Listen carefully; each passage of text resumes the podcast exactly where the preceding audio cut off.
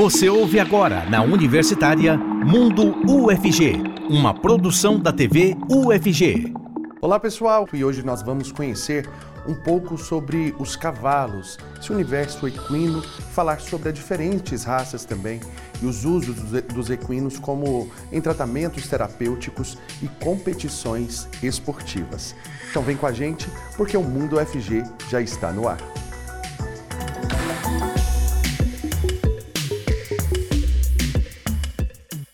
Seja muito bem-vindo e muito bem-vindo você que acompanha a gente aqui pela TV UFG e também pela Rádio Universitária 870 AM. Eu sou Cássio Neves, um homem negro de pele clara, com cabelos black power, que hoje estão amarrados em coque, e eu uso barba também. Nesse programa, o intérprete de Libras é o professor Diego Barbosa, coordenador do Labitave. Ele se descreve como um homem de pele branca, com cabelos e olhos castanhos e tem barba cheia. E eu quero te lembrar também de participar aqui, aqui com a gente no WhatsApp, o número é o 62991811406. Vai lá no nosso Instagram também, TVUFG, e fique por dentro de toda a nossa programação. Muito bem, então para a gente começar então falando sobre esse universo dos equinos, estão aqui as nossas convidadas. Comigo aqui hoje a zootecnista Liz Lima, que trabalha com equinos. Seja muito bem-vinda, Liz. Muito obrigada. E ela se descreve, pessoal, como uma mulher jovem, negra, de pele clara, com cabelos descoloridos na altura dos ombros e olhos negros. Também com a gente hoje a médica veterinária Paola, é, Paola Luquim, que trabalha também há sete anos com reabilitação comportamental de equinos. Seja muito bem-vinda. Obrigada, é um prazer. Igualmente. muito obrigado por ter vindo.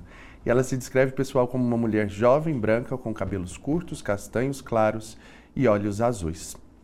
Muito bem. Liz, hoje então é dia da ecoterapia? Hoje é dia nacional da ecoterapia. Olha um prazer vir aqui falar sobre ecoterapia nesse dia que é tão importante para a gente que trabalha na área. Que bacana. E assim, de que forma que a ecoterapia pode ajudar as pessoas? Como que funciona? Então, a ecoterapia ela é uma modalidade terapêutica onde ela vai utilizar o cavalo para beneficiar aí uma melhora tanto motora, física, biopsicossocial na vida de pessoas com deficiência física, mental ou alguma necessidade especial. Existe uma raça específica? Não, a gente ainda não tem assim uma raça predefinida para trabalhar com, com ecoterapia, né? O que a gente vai sempre buscar são animais com algumas características específicas como a altura, por exemplo. Né? A gente preconiza que sejam escolhidos animais de 1,45m a 1,55m de altura. Doutora Paola, e aí? Esse animal ele precisa estar tá com um comportamento adequado. A senhora trabalha com isso. Explica pra gente como que é feito esse trabalho. Bom, esse trabalho varia muito porque, na verdade, o trabalho com o cavalo, quando entra em contato com o ser humano, vem lá da doma, da domesticação do cavalo. E aí isso é um pouco indiferente quanto à raça. Normalmente tem que priorizar uma doma gentil, uma doma racional, para que não seja utilizado de violência, para que o animal não tenha nenhum repúdio ao ser humano, para que ele não tenha nenhum motivo para reagir. E aí, claro, entra em outras situações. Existem animais mais assustados, animais menos, animais que são mais dóceis com humanos. Inclusive, tem raças que são selecionadas para serem mais dóceis. Mas aí isso varia bastante. Entre macho e fêmea, existe um que, que é mais utilizado ou não? Se eu fosse indicar, eu sempre indicaria um macho castrado, justamente porque as fêmeas acabam tendo uma alteração hormonal, então elas variam um pouco de acordo com, com todo todo o ciclo e tudo mais. E garanhões, eles são um pouco instáveis pelo, pelo nível de testosterona. Então, geralmente, machos castrados são um pouco mais confiáveis. Mas, claro, se ele teve uma iniciação inadequada, ele pode ser um cavalo tão perigoso ou tão inadequado quanto o outro. Isso por conta muitas vezes de agressões que pode acontecer, seria isso? Isso, agressão, violência. Às vezes as pessoas simplesmente não sabem né, como iniciar, às vezes elas fazem o melhor que elas podem, mas elas não sabem outra forma, e aí os animais acabam sofrendo por causa disso. Liz, quando chega para você já está um animal bem dócil, bem tranquilo, para poder lidar com, com, essa, com esses participantes ou pacientes também. Sim, mas o zootecnista também entra né, nesse papel de doma em muitos centros de ecoterapia. Um dos principais papéis do zootecnista ali dentro vai ser selecionar o animal né, para fazer parte daquele centro e domar e treinar esse animal para ele estar tá apto para participar das sessões. Ah, então às vezes não chega só um animal pronto para você, não. você também tem que fazer esse trabalho. Sim, em muitos casos a gente preconiza animais jovens, né, para que a uhum. gente consiga fazer o treinamento correto e tirar alguns vícios que animais velhos, quando chegam para a gente, já na idade mais avançada, a gente já não consegue mais corrigir certos hábitos que não são o que a gente espera para um cavalo de ecoterapia. A demanda de essa, dessa educação comportamental, ela vem de onde, assim? Não só para animais que vão ser utilizados em ecoterapia, mas também em outros casos também, como no caso de, de, de do esporte, né, que são utilizados também os animais. Quais outras áreas? Vem de todo lugar. Eu costumo é. falar que tem muito mais cavalo para reabilitar do que cavalo para domar porque eles já passaram por muita coisa. E infelizmente, ou felizmente, não sei, os cavalos não são como carros, né? Ou como motos. E mesmo assim, quando muda de pessoa, ele muda, né? O, o veículo. Então, imagina um animal né, que tem vontade própria, então isso acaba influenciando. Eu recebo animais, de, recebo não, eu vou até os animais de esporte, já atendi muito cavalo de ecoterapia, que acaba acontecendo de receber um cavalo, porque infelizmente quem é que tem um valor inicial alto para comprar um cavalo que seja adequado? Aquela coisa, é difícil estimar um valor de um cavalo, porque é do seu comportamento, das suas habilidades, raça, enfim, tem várias coisas que acabam influenciando. Mas tanto cavalos de proprietários, lazer, em geral, tutores, cavalos de ecoterapia, cavalos de esportistas, tudo um pouco vem. Então, para todas as áreas tem cavalo para reabilitar, isso é uma certeza. Ou seja, nunca vai faltar trabalho. Não. Liz, e quais são as melhoras assim que costuma apresentar de uma pessoa que tem uma determinada é, algum determinado problema de saúde e passa a fazer o tratamento por meio da ecoterapia?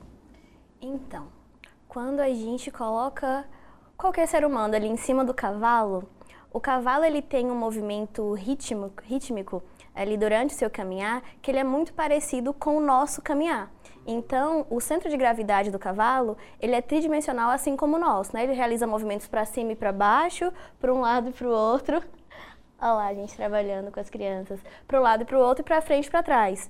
Então, é, além desse movimento tridimensional, a gente tem o trabalho aí do sistema visual, vestibular e de contato.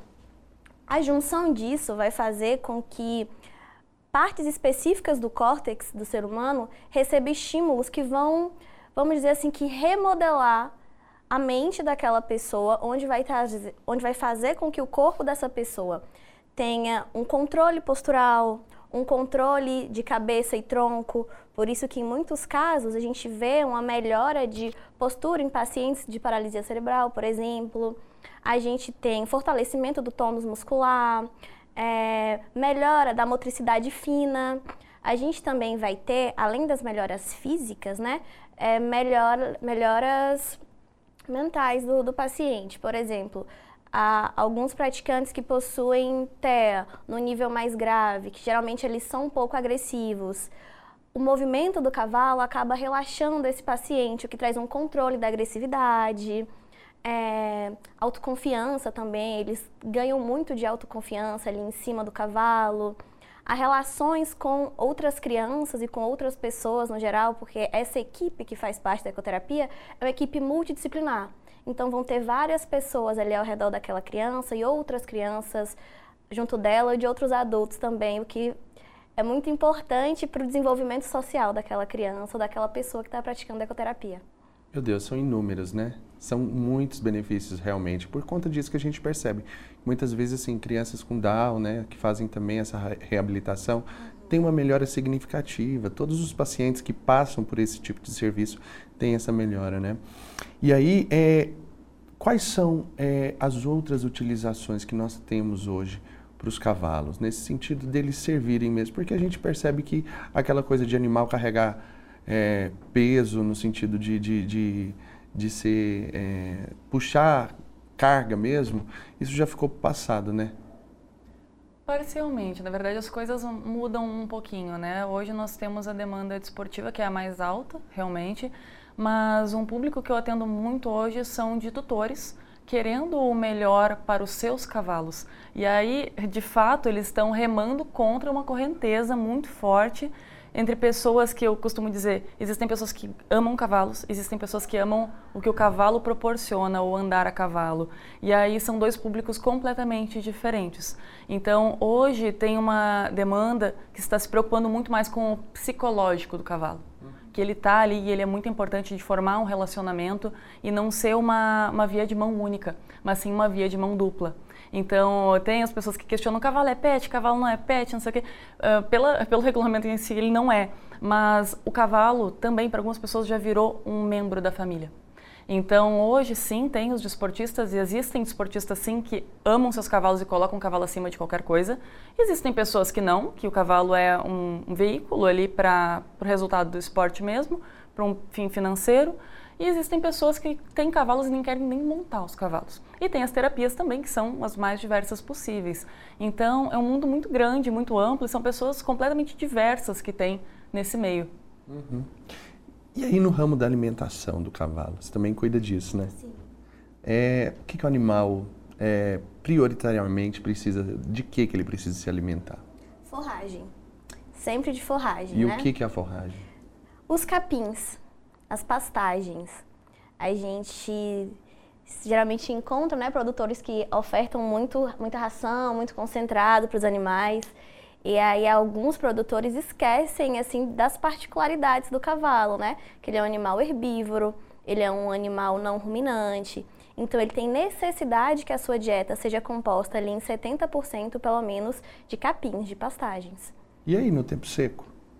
No tempo seco a gente tem assim diversas estratégias, né? O nosso país é um país quente que tem bastante luminosidade, então a gente consegue produzir pastagem à vontade durante o ano inteiro, mas em algumas regiões do país de fato acontece essa questão da, da seca, vamos dizer assim.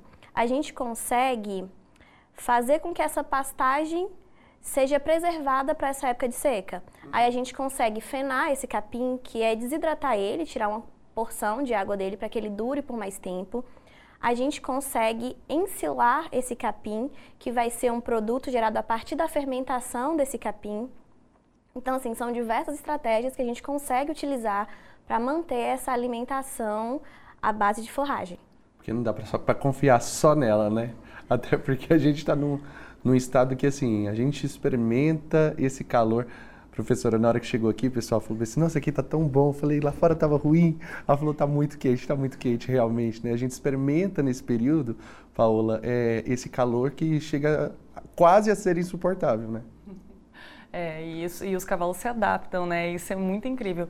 Eu lembro de quando eu atendi no Nordeste, fiquei impressionada. Eu fui em julho para o Nordeste e os cavalos estavam com pelo comprido. Eu fiquei, como é que pode? Tá 30 graus, os cavalos estão com pelo comprido. Eu sou do Rio Grande do Sul e lá, com às vezes 19 graus, os cavalos estão com pelo ralinho, assim, sabe? Porque lá acaba baixando, às vezes, de zero, né?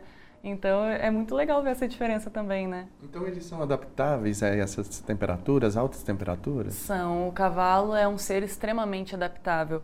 E aí tem várias situações. Por exemplo, aqui no Goiás, é, nós temos uma dificuldade mais de ter forragem, né? Então, uhum. traz o quê? Feno. Lá no sul mesmo, eu estava lá há poucos dias atrás, e é tudo verde. Todas as épocas do ano tudo é verde. Então, a gente tem muita demanda, muita facilidade de alimentos.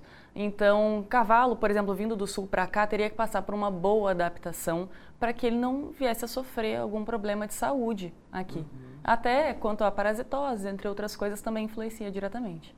Que tipo de doença acaba cometendo mais os cavalos?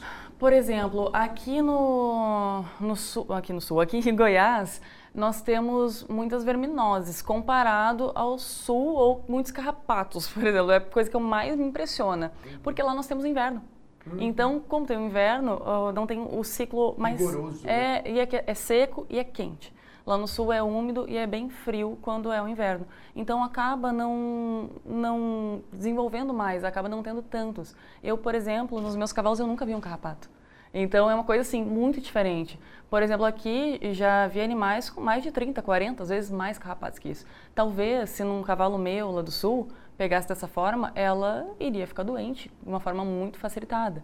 Outras doenças que podem acometer é a laminite, cólica é um problema muito grande justamente por essa falta de forragem. E eu acredito, acho importante a gente falar, eu acredito que essa questão, essa cultura da ração venha tão forte por causa da linha PET.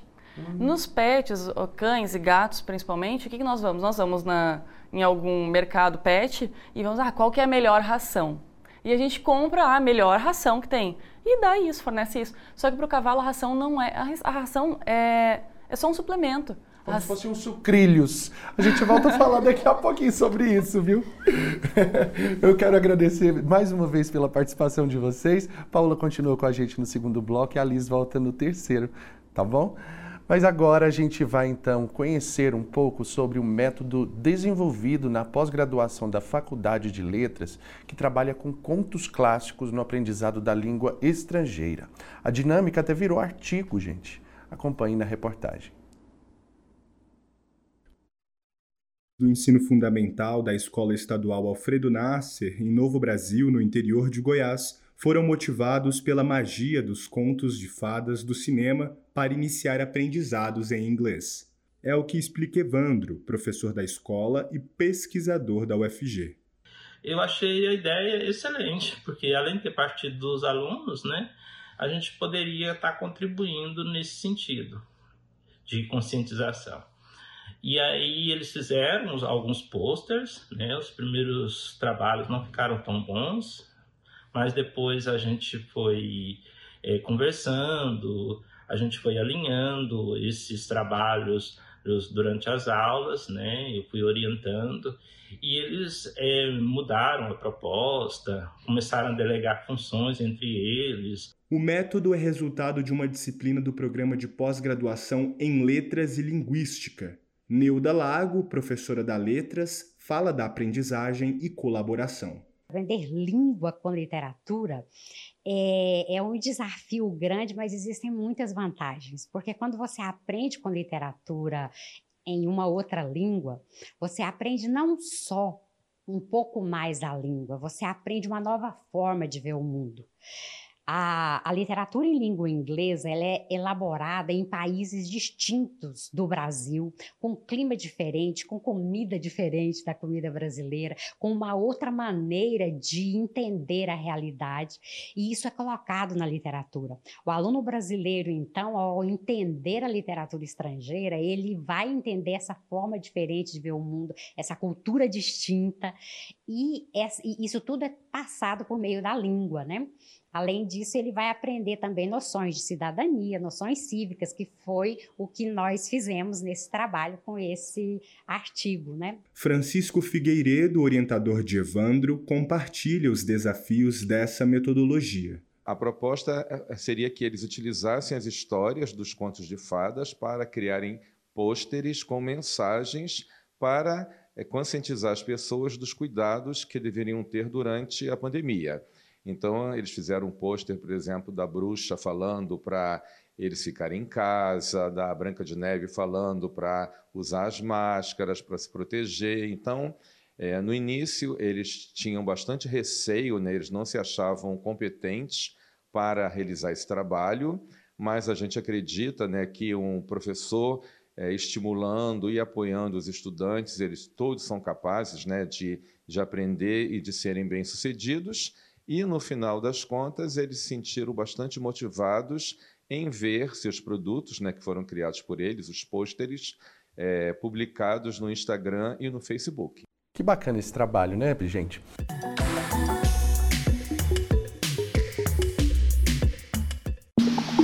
Estamos apresentando Mundo UFG, na Universitária. Pois é, já estamos de volta aqui com o Mundo UFG e hoje nós estamos falando sobre a ecoterapia e também a utilização dos equinos, né, em terapia, em outros trabalhos também que eles desempenham, falando sobre nutrição animal. Enfim, vamos voltar então aqui já agora conversando com as nossas convidadas, continuam aqui comigo, continua né, aqui comigo a médica veterinária Paola Luquim, que trabalha há mais de sete anos com reabilitação comportamental de equinos. Também já está aqui com a gente a zootecnista Milena Andrade, mestranda em nutrição e produção animal. Seja muito bem-vinda. Muito obrigada. Obrigado você pela presença, por trazer essa contribuição. E ela, pessoal, se descreve como uma mulher jovem, de pele clara, com cabelos e olhos castanhos. Muito bem, a gente estava falando aqui sobre a questão da justamente da alimentação dos animais, até brinquei. Parece é, aqueles é, sucrilhos, né? que a gente come com promessa de tanta vitamina. Mas de fato, tem ali alguma, alguma fonte de nutrientes para esses animais? Na verdade, os zootecnistas fazem a, a formulação da ração e tudo mais. Tem. Ah, o que acontece mesmo, o que eu estava falando, é que ela é um complemento ela não pode ser dada somente a ração para o cavalo, né? somente o concentrado. É muito importante que tenha a forrageira, as forragens em primeira mão, em primeiro lugar. E que a ração seja simplesmente algo complementar da dieta desse animal. Lembrando que cada animal tem um metabolismo diferente e deveria ter uma dieta própria para cada animal. Uhum. E seu mestrado está justamente ligado a isso, né? Sim, na parte de produção e nutrição animal. E aí na nutrição, é, vocês trabalham com toda essa questão do preparo também desses alimentos que são produzidos para esses animais? Sim, o zootecnista ele trabalha desde a da matéria-prima até o produto final, que seria essa ração. Então a gente formula a ração de acordo com as necessidades, igual a Paula falou, de cada animal. Né? Existem as, as rações prontas que a gente tem disponíveis no mercado, que atende uma, é, uma gama de animais dentro de uma certa categoria. E assim a gente consegue desenvolver o melhor possível esse suplemento para nutrir esses animais. Tem aquelas determinações assim como para pets de animal a partir de tal peso ou a partir de tal idade? Funciona dessa maneira também? É semelhante, a gente trabalha mais com categoria. Por exemplo, se, o anim... se é potros, se são já animais jovens, se são animais idosos, se são animais atletas. Então vai variando bastante a, a, a gama de ingredientes que tem ali dentro para a gente fornecer de acordo com a categoria desses animais. Hum, o que é caracterizado um animal potro? Um animal potro vai variar um pouquinho, né? Se é um potro que está ali no, no pé da égua, que a gente chama, né? Até os seis meses, basicamente, até seu desmame. Apesar de na natureza eles desmamarem lá com 11, 12, que é a própria égua que afasta o potro, a gente antecipa isso para uma questão financeira, uma questão de mercado, mas não seria o ideal. E aí nós temos os animais que já vão estar tá em início de trabalho, isso varia um pouco de, de raças e esportes vai ser entre dois anos ali e três anos, apesar de ter que levar em consideração o desenvolvimento ósseo, articular, tendíneo de cada animal. Mas se nós formos levar isso em consideração, a gente só começa a trabalhar animais a partir dos seus quatro anos e meio, cinco anos, que é uma coisa que não é muito viável.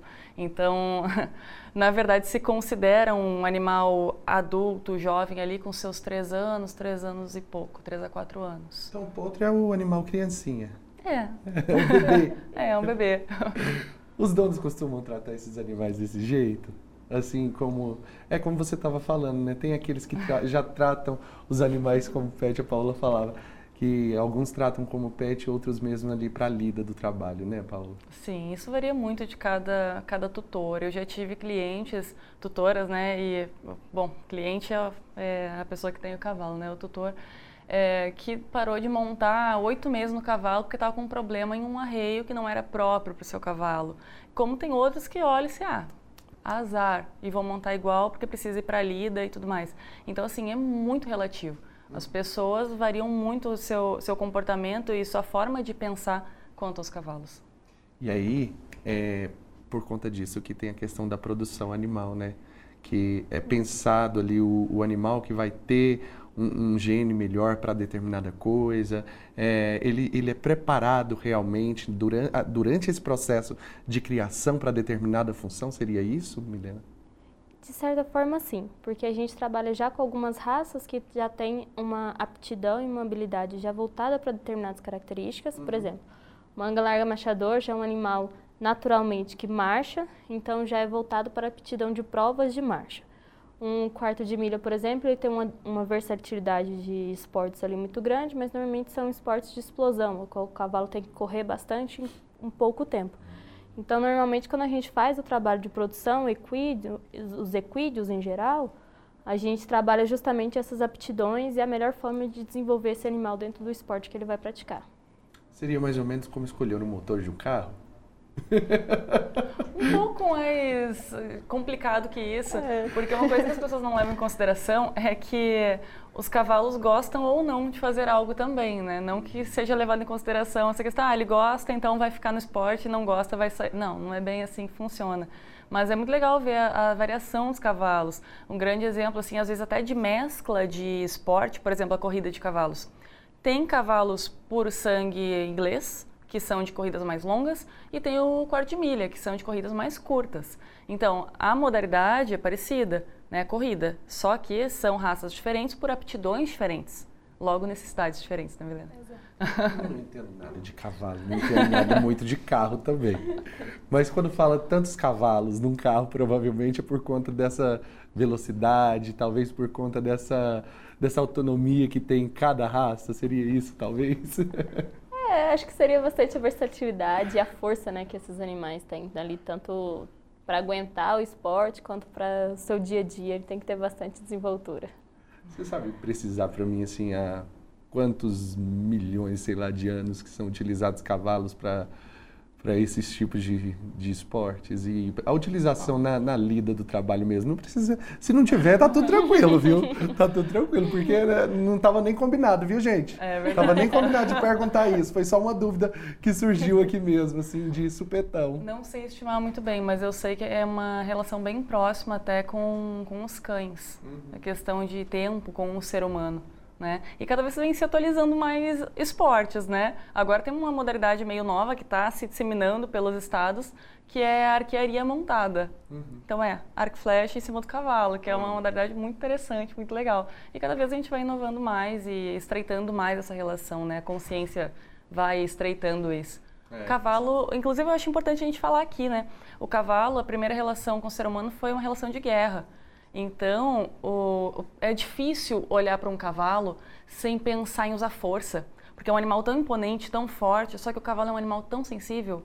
E se nós formos medir força com um cavalo, né? Eu tenho 60 quilos, imagina um cavalo tem pelo menos seus 400 quilos, não tem como a gente medir força. Então, quando eles aprendem até a usar a força contra o que nós estamos fazendo é uma coisa, uma relação muito complicada de lidar. E é por isso, não só por isso, mas também por isso, que nós evitamos, estamos deixando cada vez mais de lado a questão mais agressiva de domar cavalos e trabalhar cavalos. De onde veio essa paixão por animais, por querer é, estudá-los mais um pouco, trabalhar nessa questão de reprodução? É, desde sempre eu fui apaixonada por bichos. Eu tenho bastante animal em casa, tenho gato, cachorro, sempre gostei bastante. E sempre quando a gente vai trabalhar na, no ensino médio ali, que a gente procura nossa aptidão para a faculdade, eu sempre gostei dos animais, então eu vim para a área animal. E desde então eu conheci a professora doutora Kate, e aí a paixão foi maior ainda por cavalos, a gente tem animais aqui na faculdade. Cada vez mais me estimularam a estar tá ali no, no dia a dia, a pesquisar, e hoje já são alguns anos aí na, nas pesquisas, no desenvolvimento, na tentativa de melhorar tanto o nosso convívio com eles quanto o mundo deles. O cavalo não é tão utilizado como alimento assim como os bovinos, né? Existe uma, uma explicação para isso? Não sei se é uma questão cultural aqui no Brasil, mas eles são. Eu acho que existem três frigoríficos no país, dois ou três, se não me engano. São três, são dois no sul e um no nordeste. Três, tá, então são três. E eles são exportados, né? Em alguns locais, cavalo é carne nobre. Só que normalmente os cavalos que são levados para frigorífico aqui no Brasil são animais descartados. Então não são animais preparados para isso. Né? E normalmente é meio triste essa questão, porque não tem todo um cuidado maior assim, em cima disso. É, quando a gente fica sabendo é realmente porque rolou alguma apreensão, né, de carne que está sendo mal acondicionada, de toda uma questão assim. Eu de fato, é, eu, eu, desconheço assim, é, falar que determinado determinada vez eu tenha comido carne de cavalo, é porque realmente não é cultural, né, como como a senhora estava dizendo. É essa, esse lance da, da, da produção animal. O que, que é trabalhado nesse sentido? O que, que vocês estudam para poder fazer o que necessariamente? É, é uma curiosidade, não tem conhecimento nenhum. A produção dos equinos em si gira em torno de tudo o que envolve você criar um animal. Uhum. Desde a hora que o animal nasce até a hora que ele vai é, virar óbito, né? Desde o seu desenvolvimento é, primário até, por exemplo, se for uma fêmea, na parte de prenhez e se for um macho na parte de reprodução. Levando esse animal, se for o caso, aos esportes, às competições, ou se for ao caso, ele vai para a parte reprodutiva, especificamente para reprodução, que são as nossas receptoras, ou então são animais que são voltados para lidas ou diversas outras atividades. Então, quando a gente trabalha com a produção, a gente quer sempre exacerbar o que o animal tem de melhor naquela característica que a gente deseja. Então, a gente sempre volta o animal, sempre volta as características tanto nutricionais quanto ambientais, quanto até a própria escolha da genética do animal para aquela característica que a gente precisa produzir. Cruzar uma raça com outra raça é, é possível ou não? É possível, só que hoje em dia a gente não aceita esses cruzamentos para registro genealógico. Ali no campo, no dia a dia, as, muitas vezes as, os próprios criadores fazem essas misturas na tentativa de obter um animal mais rústico, digamos assim. Mas quando a gente entra de frente com a associação ali, a gente não consegue o registro desses animais, justamente porque ele perde a característica da raça, de cada uma das raças como a mistura genética, o animal não é nenhuma raça e nem outra, ele é a mistura das duas, então nenhuma das associações aceitam. Não sei se a gente pode dizer assim, mas ele seria um vira-lata é, fazendo a comparação com, com um cachorro, Paola, seria mais ou menos Bom, isso? SRD, né? Mas depende de algumas também, algumas aptidões. Por exemplo, um salto não é uma coisa que se leve tanto em consideração. Então tem, por exemplo, a quantidade de, de, de sangue que tem na raça, tem porcentagens. É, colocar um puro sangue inglês em um Holsteiner, por exemplo, que é para deixar o cavalo mais leviano, mais lapidado, o puro sangue inglês é um cavalo interessante, ele é um cavalo com várias questões e ele é muito delicado porque ele vem da mistura de três garanhões com 20 éguas somente. E todos eles têm uma mistura. Como assim? a origem dele. É retirado é, sêmen de três garanhões? Não, não, a origem. Ah, tá, entendi. Então, assim, de certa forma, todos os cavalos que existem hoje puro sangue inglês registrados acabam tendo uma consanguinidade entre eles, porque é pouco, né? Muito pouco. São três com 20. Então é complicada essa questão. Então o quarto de milha aceita um puro sangue inglês e entra como meio sangue e vai evoluindo até um puro sangue, no caso quarto de milha.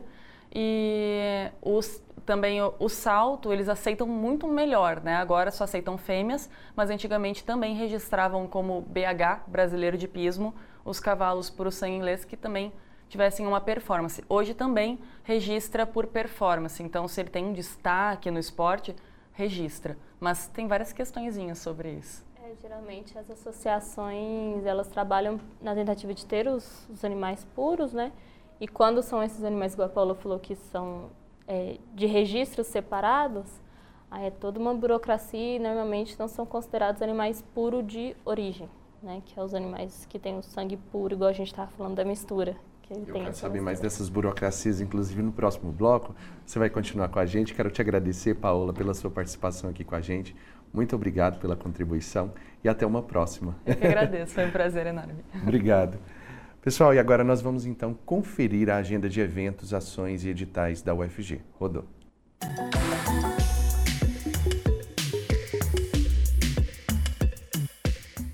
Olá, tudo bem? Meu nome é Gabriel Antonelli, sou um homem jovem de pele clara, cabelos pretos e olhos castanhos. E eu estou aqui na Agenda UFG para te mostrar o que está rolando na nossa universidade. Então, continue ligado e venha comigo! Eu começo te lembrando que terminam hoje as inscrições do processo seletivo para alunos especiais do, do programa de pós-graduação em Genética e Melhoramento de Plantas daqui da UFG pode se inscrever a alunos especiais que não estejam vinculados a outros programas de pós-graduação e também que tenham diplomas na área de atuação. E para mais informações, acesse o site ppggmp.agro.fg.br. E agora a indicação é para quem se interessa por iniciação científica. Vão até a próxima segunda-feira, dia 14, as inscrições para o programa de iniciação à pesquisa da UFG. Ah, e é importante que o currículo Lattes do pesquisador esteja atualizado para pontuação de produção intelectual. Quer saber mais? Acesse prpi.fg.br e não perca essa oportunidade de fazer ciência. E eu encerro a agenda de hoje com uma ótima oportunidade para quem tem graduação em matemática. Está aberto o processo seletivo para você ser um professor formador e atuar, e atuar no curso de licenciatura em Matemática AD. As inscrições vão até o dia 30 de agosto. Ficou interessado? Acesse ime.fg.br. E agora eu já vou ficando por aqui. Mas não deixe de acompanhar a programação da TV UFG. Tenha uma ótima semana, até a próxima. Tchau, tchau!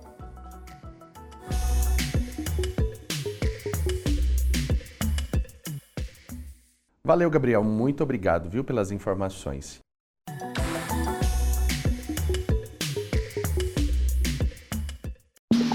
Estamos de volta com Mundo UFG, na Universitária. Já estamos de volta com o Mundo UFG e agora eu quero te contar sobre o projeto Repensando Ações do curso de Relações Públicas da UFG.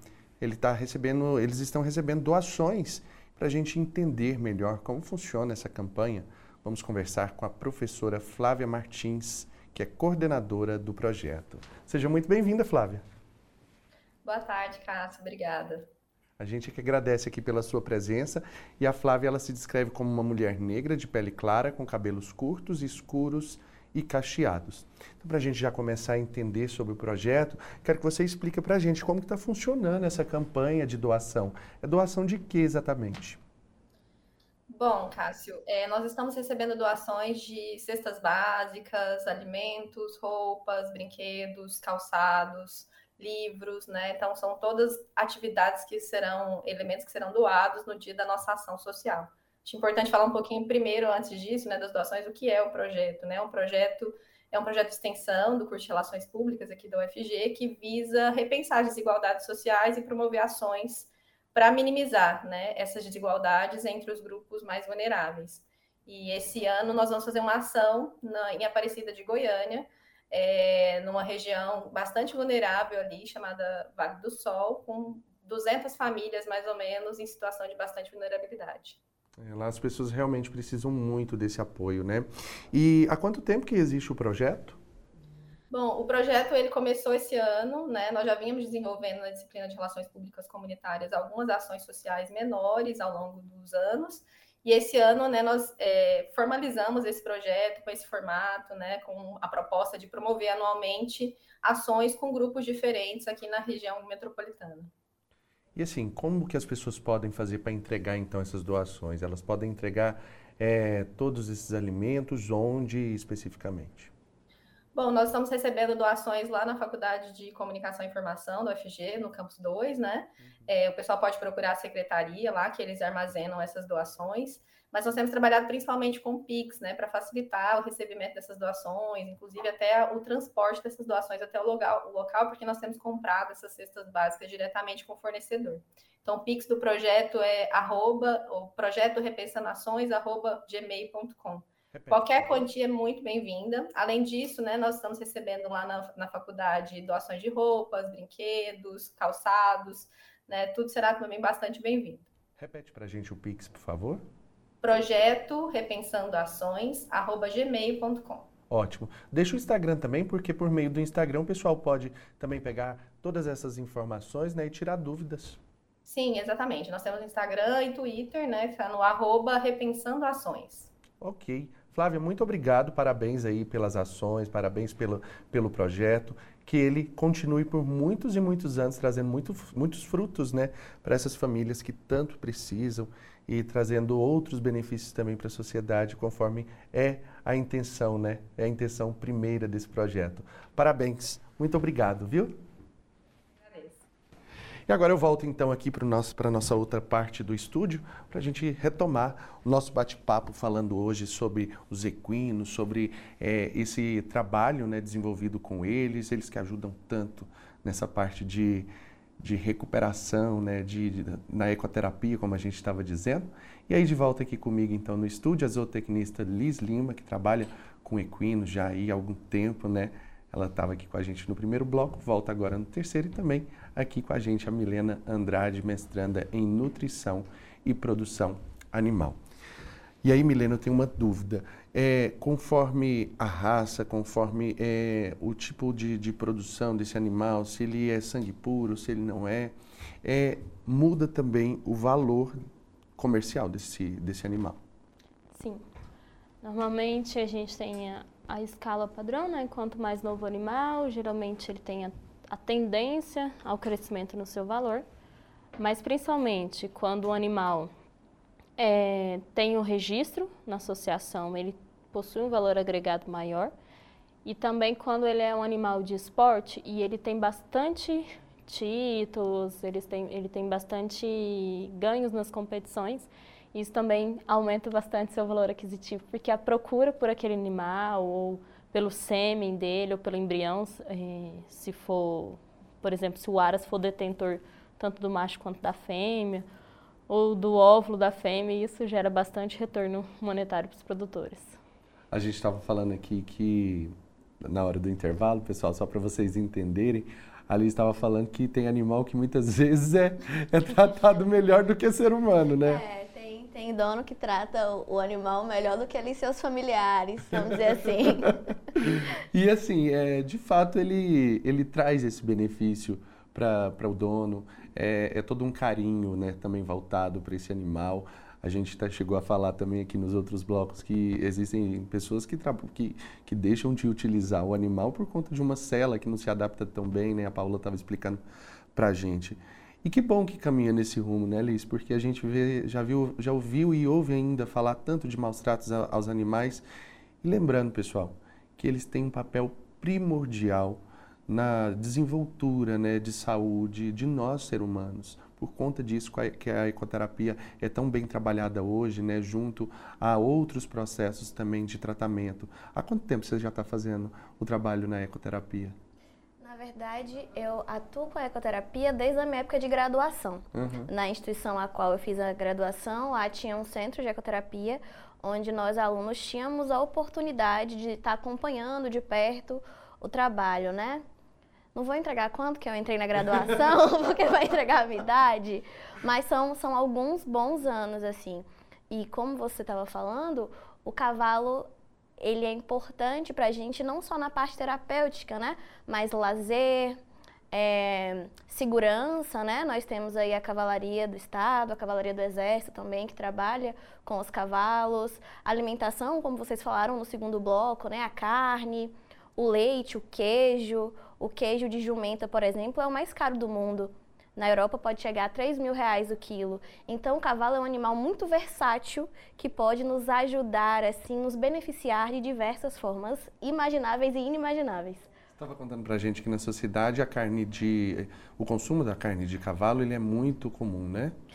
Assim, como a Paula falou, aqui no Brasil a gente tem um baixo consumo por conta da cultura, mas na minha cidade, Tapetinga, na Bahia, na verdade na Bahia nós temos três plantas frigoríficas onde é realizado abate e exportação da carne de cavalo. Uhum. Então, como a gente tem a oportunidade de, de abater, por uma questão de controle de qualidade, a gente tem a oportunidade de estar consumindo essa carne. Uhum. É uma carne mais adocicada do que a carne bovina, né? Uma carne que ela possui bastante glicogênio é uma carne mais escura. Dependendo da idade do animal, a gente tem uma carne mais macia ou mais, mais dura, né? Mas é uma carne bastante saborosa.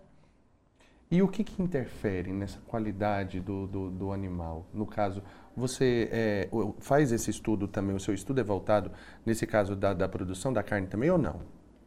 Atualmente, o meu estudo não. Conta pra gente, Mas... na verdade, então, um pouco sobre a sua pesquisa que a gente quer saber. A minha pesquisa é, uma, é tentar levar uma alternativa para o produtor. De que forma? A gente vai testar a realização da morfometria, que é uma etapa importantíssima para um registro de um animal, que é as medições das, de padrões que, a qual a associação determina. Então, a gente vai fazer esses registros através de um smartphone e da câmera do Kinect, do Xbox, uhum. e desenvolver, na tentativa de desenvolver um modelo matemático que o produtor consiga realizar as medidas sem a necessidade de chamar um técnico. Por que isso? Porque muitas vezes o técnico chega para medir o animal e o animal falta um centímetro para registrar. Aí você foi lá, pagou a diária do técnico para ir até a sua propriedade, pagou o deslocamento do técnico e chegou lá, foi em vão. Então a gente não tira a oficialização por meio do técnico, mas a gente traz uma possibilidade do produtor acompanhar o desenvolvimento do seu animal dentro da própria fazenda. sem a necessidade de um custo tão alto. Olha só a tecnologia fazendo parte aí desse barateamento, inclusive, do trabalho, do, do, do serviço que é consumido, né? Sim. Falando em tecnologia, eu quero aqui registrar a participação da Nilva, ela que participa com a gente por meio do nosso WhatsApp, e aí ela fala: "Boa tarde. Uma boa tarde para você também, viu, Nilva? E muito obrigado por participar aqui com a gente. O tema de hoje está bem legal. Gostaria de saber por que, que o cavalo tem um olhar bem triste. Eu particularmente acho. Parece que realmente, gente, assim, eu, eu, eu, concordo com a Nilva. Parece que às vezes você olha para o cavalo e tem aquele olhar meio triste. Vocês não acham isso, não? Vocês que trabalham diretamente com os animais. Será que não é um olhar tranquilo, de, de serenidade? Pô, olha só, uma outra interpretação, será né? Será que a tristeza, me perdoe, Nilva, mas será que não está em quem está olhando para o animal? Olha, que então. a, as, as, as, nossas emoções interferem diretamente de como a gente vê o mundo, né? De como a gente vê o que está ao nosso redor. Uhum. Talvez possa ser isso. Talvez, olha, quando eu olho para uma galinha, por exemplo, eu tenho muito medo de galinha, gente. Eu tenho que compensar pra... Já mesmo. fiz terapia para isso. Eu olho parece que assim, ela tem um olhar maldoso.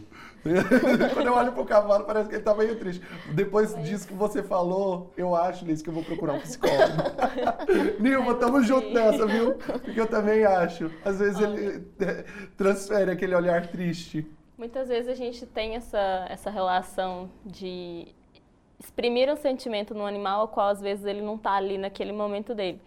Muitas vezes é o olhar de serenidade e também muda a conformação do animal. Às vezes o animal está só tranquilo, ele está ali no seu momento de descanso, e às vezes uhum. a gente vai ali num momento meio inoportuno para ele.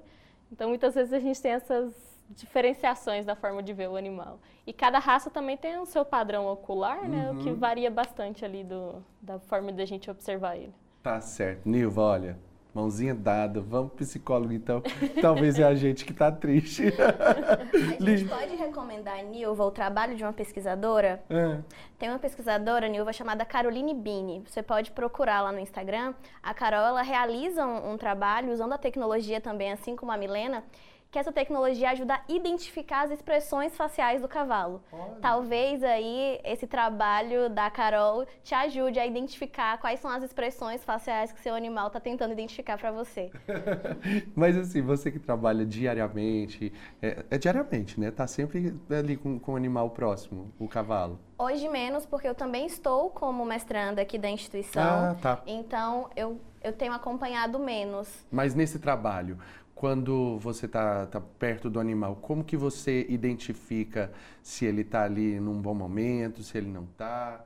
É possível é, é estabelecer isso por meio de algum comportamento? Rapidinho, porque a gente já está no finalzinho do programa. Convivência. Assim como você consegue identificar quando algum amigo seu não acordou num dia muito bom, a gente também consegue identificar isso no cavalo às vezes um comportamento que não é habitual ao do dia a dia do animal, a gente consegue identificar esse comportamento e a gente até dá uma folga para o cavalo, vamos dizer assim, da ecoterapia, quando ele acorda com o pé esquerdo, quando ele acorda com um comportamento que não é habitual do dia a dia dele.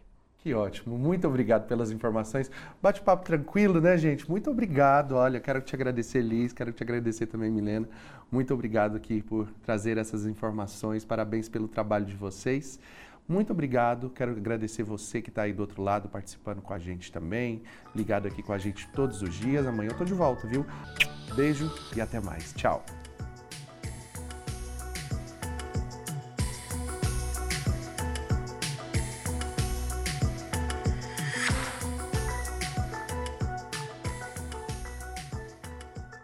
Você ouviu na Universitária Mundo UFG, uma produção da TV UFG.